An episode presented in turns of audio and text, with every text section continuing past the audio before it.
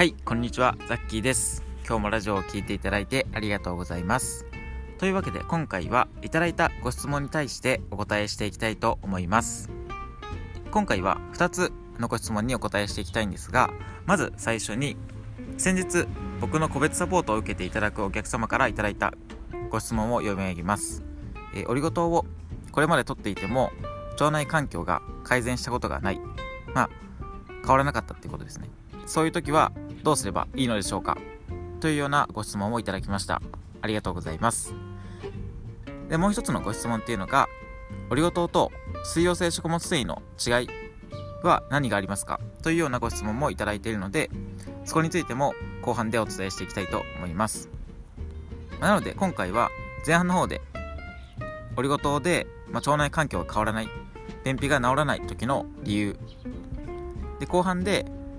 オリゴ糖の効果がない、便秘が治らない時の対処法と、オリゴ糖と水溶性食物繊維の違いについてもお伝えしていきたいと思います。というわけで最初のオリゴ糖のその効果がない時の理由なんですけど、これは大きく分けて3つあるかなと思っていて、1つ目っていうのがオリゴ糖の量がそもそも足りていないかもしれない、2つ目がオリゴ糖の種類が合っていない、3つ目がオリゴ糖を摂る期間が短いということになります。1つ目の量が足りていないかもというところで、そもそもオリゴ糖で腸内環境が変わっていく、改善する理由っていうのは大きく分けて2つあるんですけど、まず1つ目っていうのが便に水分が与えられるから、2つ目が善玉菌がとても増えやすいからという理由です。で、便が硬くなるとやっぱり腸の中に便が詰まってしまって、それが便秘という症状になってしまうので、やっぱり便に適度な水分を与えるっていうことはすごく大切なんですね。でもオリゴ糖の量が少なすぎると、腸の中の水分量が増えずに便に水分を与えることができなくなってしまうんです。ただ今言ったのは今回オリゴ糖がテーマなのでそういう言い方をしたんですけど、もちろんその便の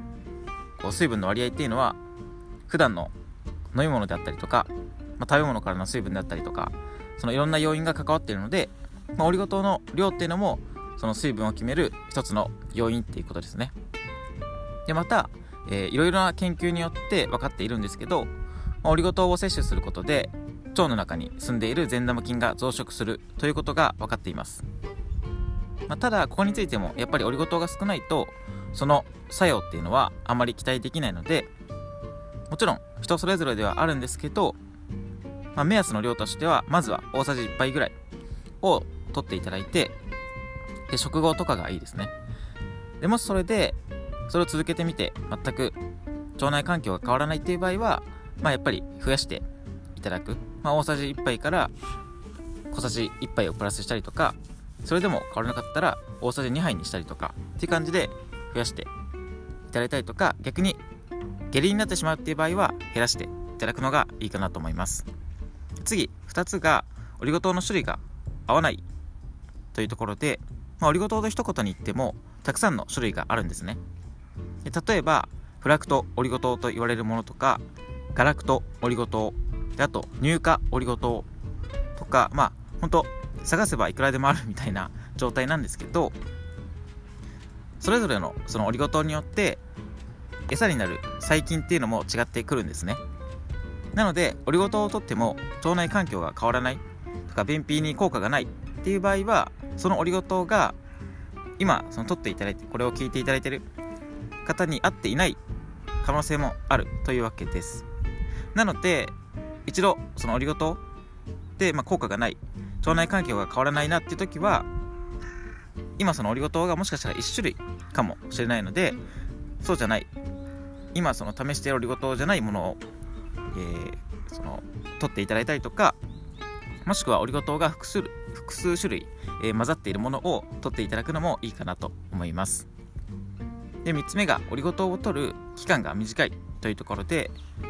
オリゴ糖が便秘に効果のある、腸内環境が変わる理由の一つに、さっき言った通り善玉菌が増殖するということをお伝えしたんですけど、やっぱりオリゴ糖を数日取っただけで自分の腸の中にいる善玉菌が一気にたくさん増えて腸内環境が整うのかと言われると、やっぱり数日取っただけではなかなか変わらないですね。今ほとんどの場合はやっぱり数日では善玉菌っていうのがなかなか増えてくれないので、よく発酵食品の効果として腸内環境を整えるには継続して取ることが大切ですよっていうふうに言われてると思うんですけど、オリゴ糖も全く一緒で継続して取っていただく必要があるんですね。なんか例えるならマラソンと腸内環境を改善していくのはマラソンと似ているのかなと思っているんですけど、やっぱりマラソンって、ズルをして近道しようとしたら失格になりますよね。なのでそのマラソンと同じようにコツコツと、毎日継続して、腸にいい習慣っていうのを作っていくのがやっぱり一番最短の道なんじゃないかなと思います。なのでこれも本当にあくまで目安なんですけど、最低でも2週間っていうのはオリゴ糖を続けていただいて、それでももちろん変わらない方とかもっと早い方ももちろんいるので、あくまで目安としては2週間から1ヶ月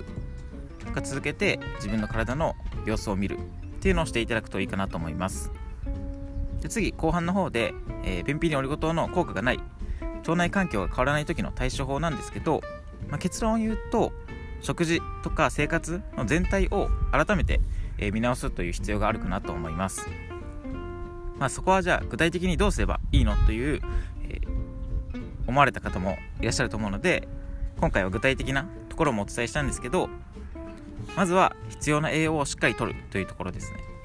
でもう一つが十分な活動量を確保するという二つが大切かなと思います。でやっぱりオリゴ糖をとっても腸内環境が変わらないっていう時は、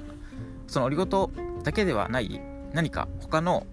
腸内環境が乱れるような原因が普段の生活に潜んでいるという可能性が高いので、この2つは、見直していただくといいんじゃないかなと思っていて、で最初の必要な栄養をしっかりとるというところなんですけど、必要な栄養って何かって言われたら結論は、全てなんですけど、やっぱり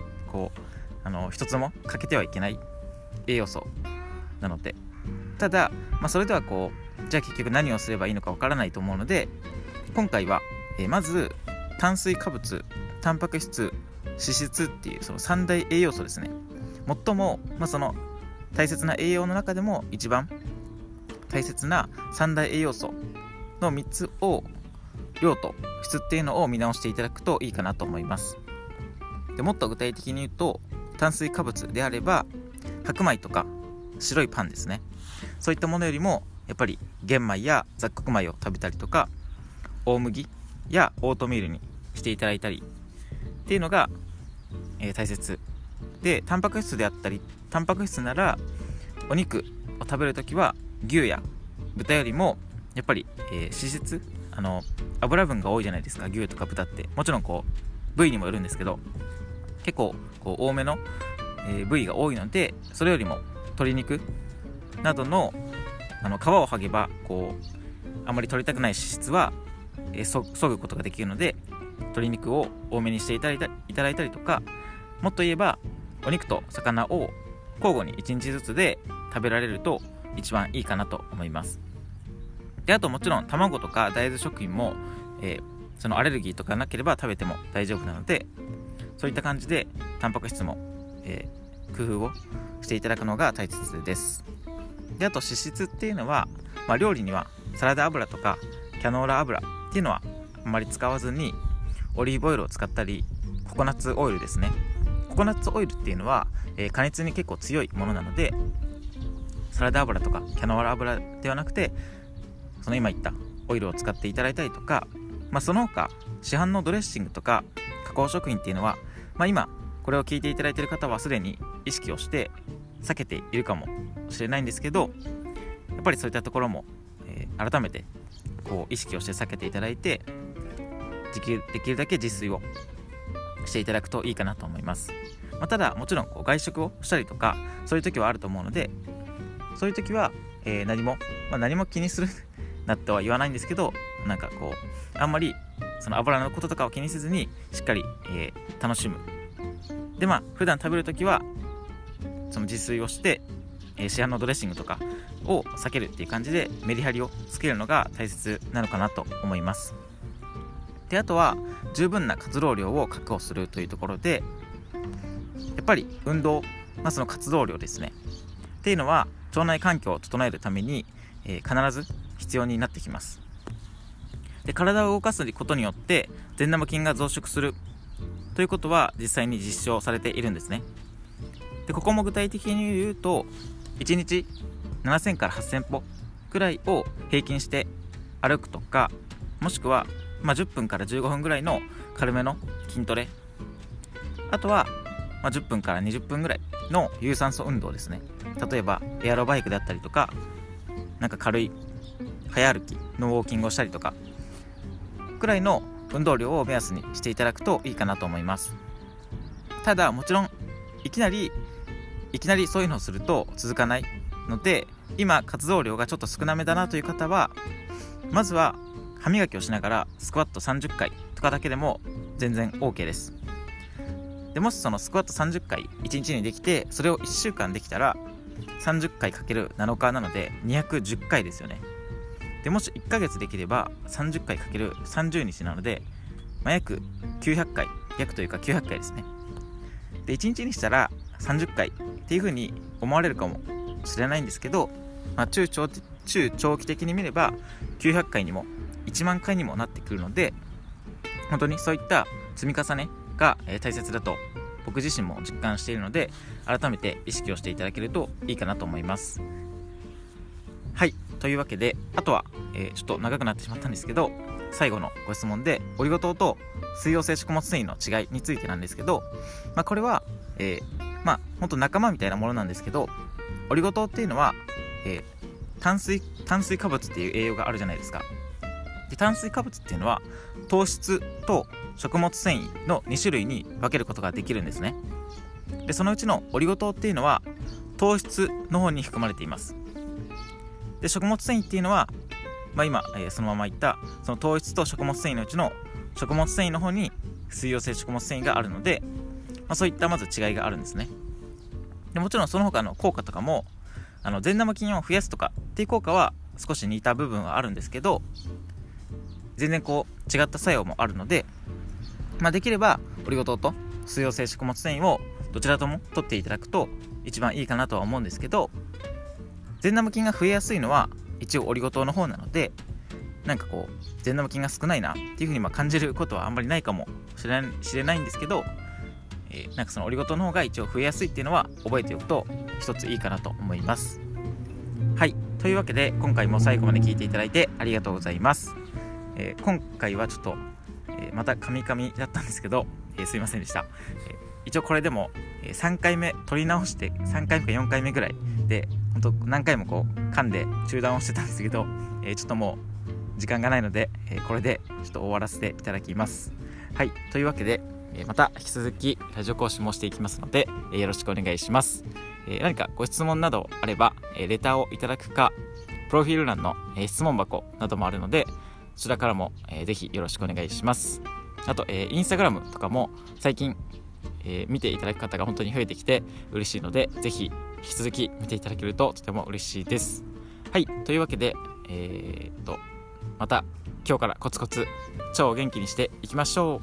う。バイバーイ。